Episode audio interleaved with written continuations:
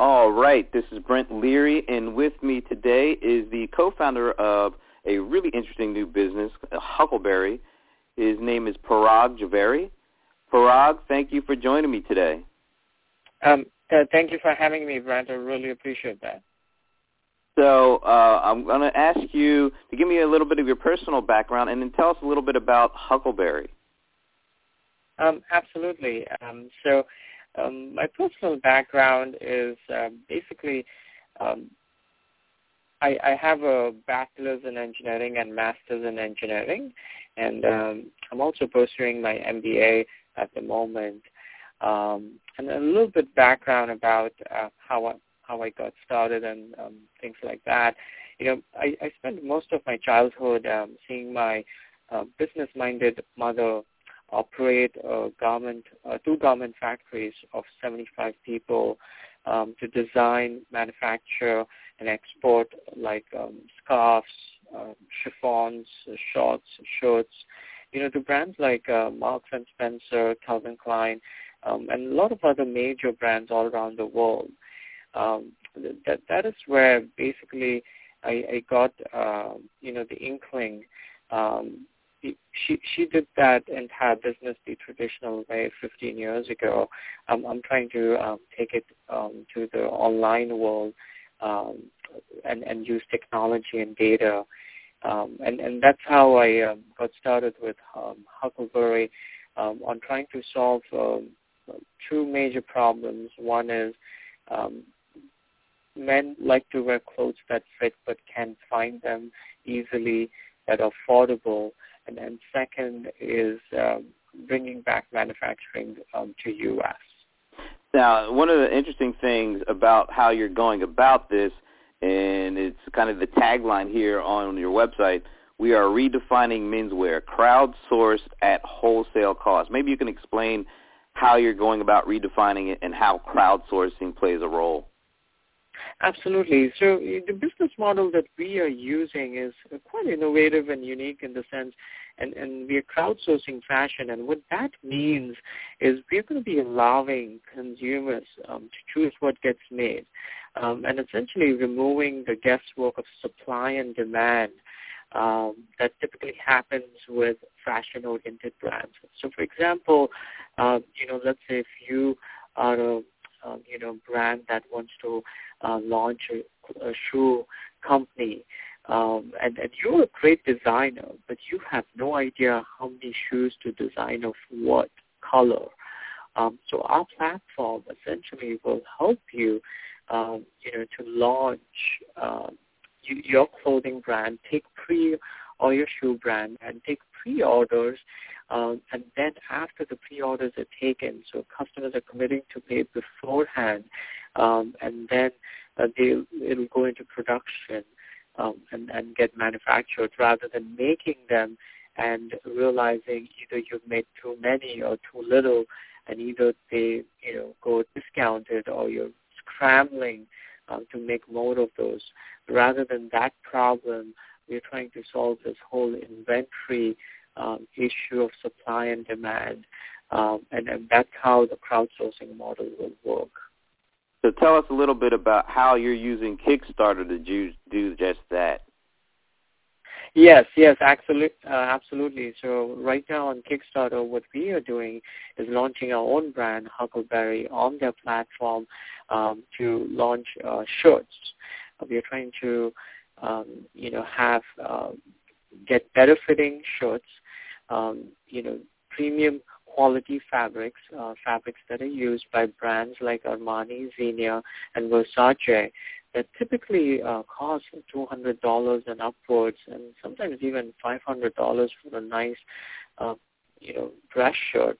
What we are trying to do is use the same fabric uh, supplied by the same mills to these brands, um, but make it in U.S. Unlike these brands and many other brands, uh, well-known brands, um, offer a 365-day guarantee for a quality and workmanship, and, and offer it at a one-third price than these brands. Uh, so it's much more accessible um, to the average consumer um, than uh, some of these brands would be.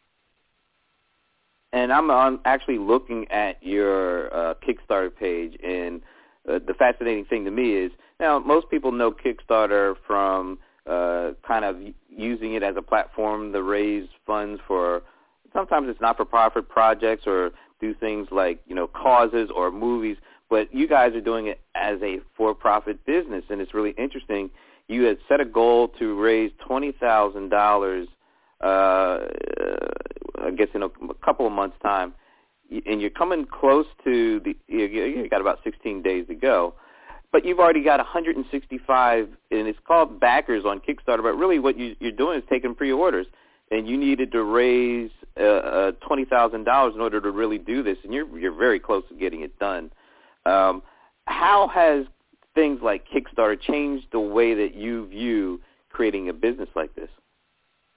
Um, you know, Kickstarter is a great platform. Um, I think all businesses where your businesses are applicable to Kickstarter because they do have certain categories where you can and cannot list your products or ideas, um, is a great platform to take it a test drive. Um, and what I mean by test drive is you, you get to know, um, you know, whether your product or um, your idea is in demand or not. Uh, not only that, um, so not only you'll get customer validation, um, but um, in order to have a successful Kickstarter, you do have to do a lot of marketing and PR, either by yourself or if you have the money, you hire somebody.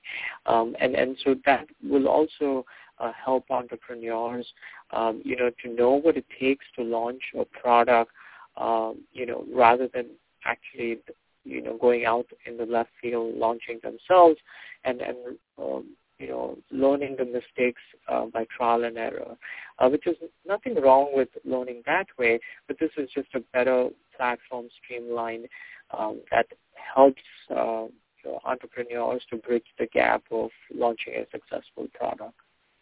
You mentioned that really to do this successfully on a platform like Kickstarter, you you really have to be uh, have a really good strategy for marketing and promotion. Uh, some of the things that you've done, uh, the video that you put together is really high quality. But talk a little bit about the promotional aspects of uh, of a business model like this that's supported by Kickstarter.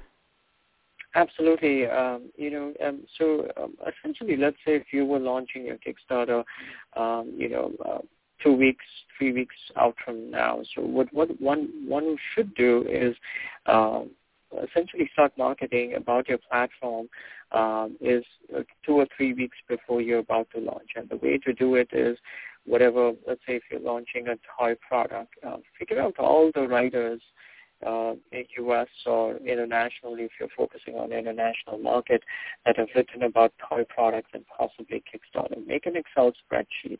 Um, then the next thing is to do is figure out um, who you know personally um, and LinkedIn is a great way to find out if you know anybody personally or you're closely connected. Um, you know, seek out to get um, introductions. Uh, introductions do take a lot of time, so the earlier you can, uh, the better off you are, uh, because not everyone responds promptly.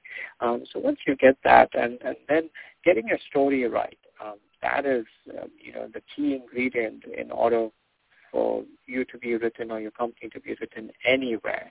Um, so getting your story pitch right uh, before even you reach out is really important. Having a, clear message on well, what you're trying to do, um, how you're trying to solve it, and, and why your solution's better. Um, and, and, and that pitch, obviously, most entrepreneurs are aware of.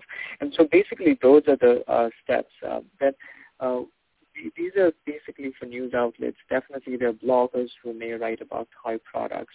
Um, so reaching out to them um, or even giving some samples of your products if they're not too expensive early on can also help. Um, and then doing maybe some YouTube videos um, also can help if your product's applicable to that. Um, so doing all this in a systematic manner uh, definitely helps. And, uh, and the most important thing, you need some feeders initially. Um, so making making sure telling your friends and family beforehand what you're up to and, and asking for their uh, you know help to uh, initially seed it uh, because in Kickstarter world, if your campaign is not successful in the first few days or if not been well pledged, it, it, they, you know the community may consider it it's like a dead in water campaign and others are not interested. Um, so it follows a very herd mentality effect um, that um, if a campaign is successful, others follow. If it's not, then others may not follow. And I also see where you know you do some partnerships and you tie in. Uh, for example, you have a, a you give a one month membership to the Tie Society for a shirt backer uh, if you come in at the at a certain level. So you use partnerships, you use friends and family, you use a, a number of different kind of strategies that have to be pretty well thought out before you even lift this thing off the boat, huh? Oh, absolutely. Um, so just you know, for your listeners and readers, um, you know, Kickstarter, um, it may, though it's just one page and may sound very trivial, to pull it off or but it is a few months of preparation before you can get anywhere. I would say at least three to six months of preparation depending upon your product. Um, and, and so yes, it, it is a lot of work. It's uh, it's it is equivalent to launching uh, a company or a website um, um, outside of Kickstarter. Right, and then the last piece of this is, in addition to wanting a a, quality product, it looks like your backers, and, and based on the story that you lay out here, you're part of the things that they want is a quality product, but also uh, uh, American-made product. And you point that out as one of the things that uh, is really important and the part of the process. Yes, absolutely. Um, you know, we, we believe manufacturing in, in U.S. Um, is of high quality. In the past few years, uh, manufacturing has moved overseas, uh, but we think it's uh, time to bring it back um, to U.S. and we want to play a small role in that. And, and the way we are trying to do is uh, source all our um, you know, materials uh, within the U.S. rather than going overseas, um, and, and use domestic suppliers uh, that ha- may have been affected by the economy. Um, so our products are made out of uh, close to near Washington, D.C. This particular factory makes clothes for brands like Nordstrom, Saks Fifth Avenue, um, and, and these are major retailers, uh, but they have been affected um, you know, by the economy where uh, they were working five days a week, had around 40, 50 employees, but had to cut back to four days a week and almost half of their employees. So what we want to do is, you know, um, help the community uh, by uh, bringing them back to full working capacity, so five days a week, and eventually hire some employees as well. And so the way we are doing it is we're able to sell around thousand shirts, then that uh, you know we are able to create an employment for one person, um, and, and so that's really important for us is bringing back uh, manufacturing to U.S. and supporting the community um, at large. And you had set a, a target for twenty thousand um, dollars on on the Kickstarter uh, campaign that you guys have. You put together a serious strategy that cost or, or spent a couple of months of preparation. If you weren't able to hit that number, which you guys are, but uh, let's say you weren't able to hit that number, what would that have cost you from a business perspective compared to traditional manufacturing?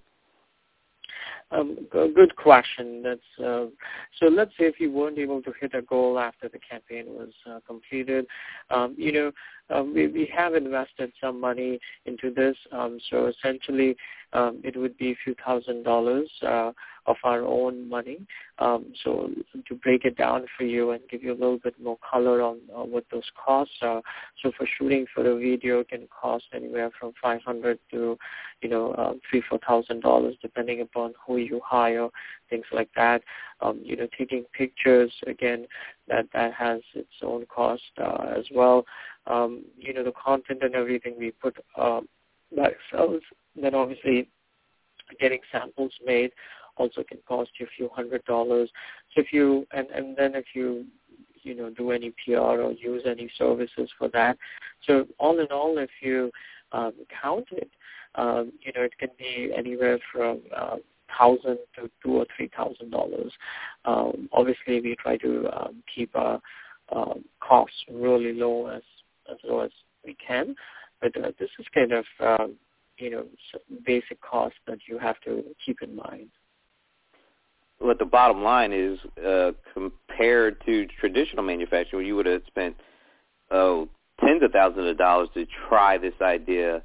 You're spending pretty much a, a fraction to see if this idea works, and if it doesn't, uh, you you're freed up. You have more uh, resources to try other ideas in this approach.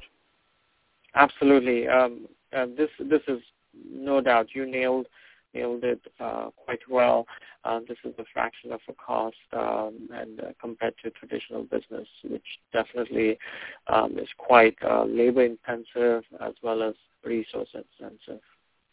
Rob, this has been really interesting. Uh, thanks so much for breaking it down for us. But before I let you go, where can people learn more about Huckleburry and where they can potentially get one of these shirts? Um, good question. Um, you know, so right now we are, um, you know, taking orders uh, uh, for, a, you know, uh, on Kickstarter. And, and um, go to Kickstarter and search Huckleburry. It's spelled as H-U-C-K-L-E-B-U-R-Y dot com, um, where you can see a video, uh, learn about our story, and can back us. Um, and so we are essentially offering a $200 shirt for one third the price that is made in the U.S. and backing it with a 365 days guarantee, like nobody, like no one else in the industry, which I think uh, your readers and listeners would uh, really appreciate for a high quality shirt.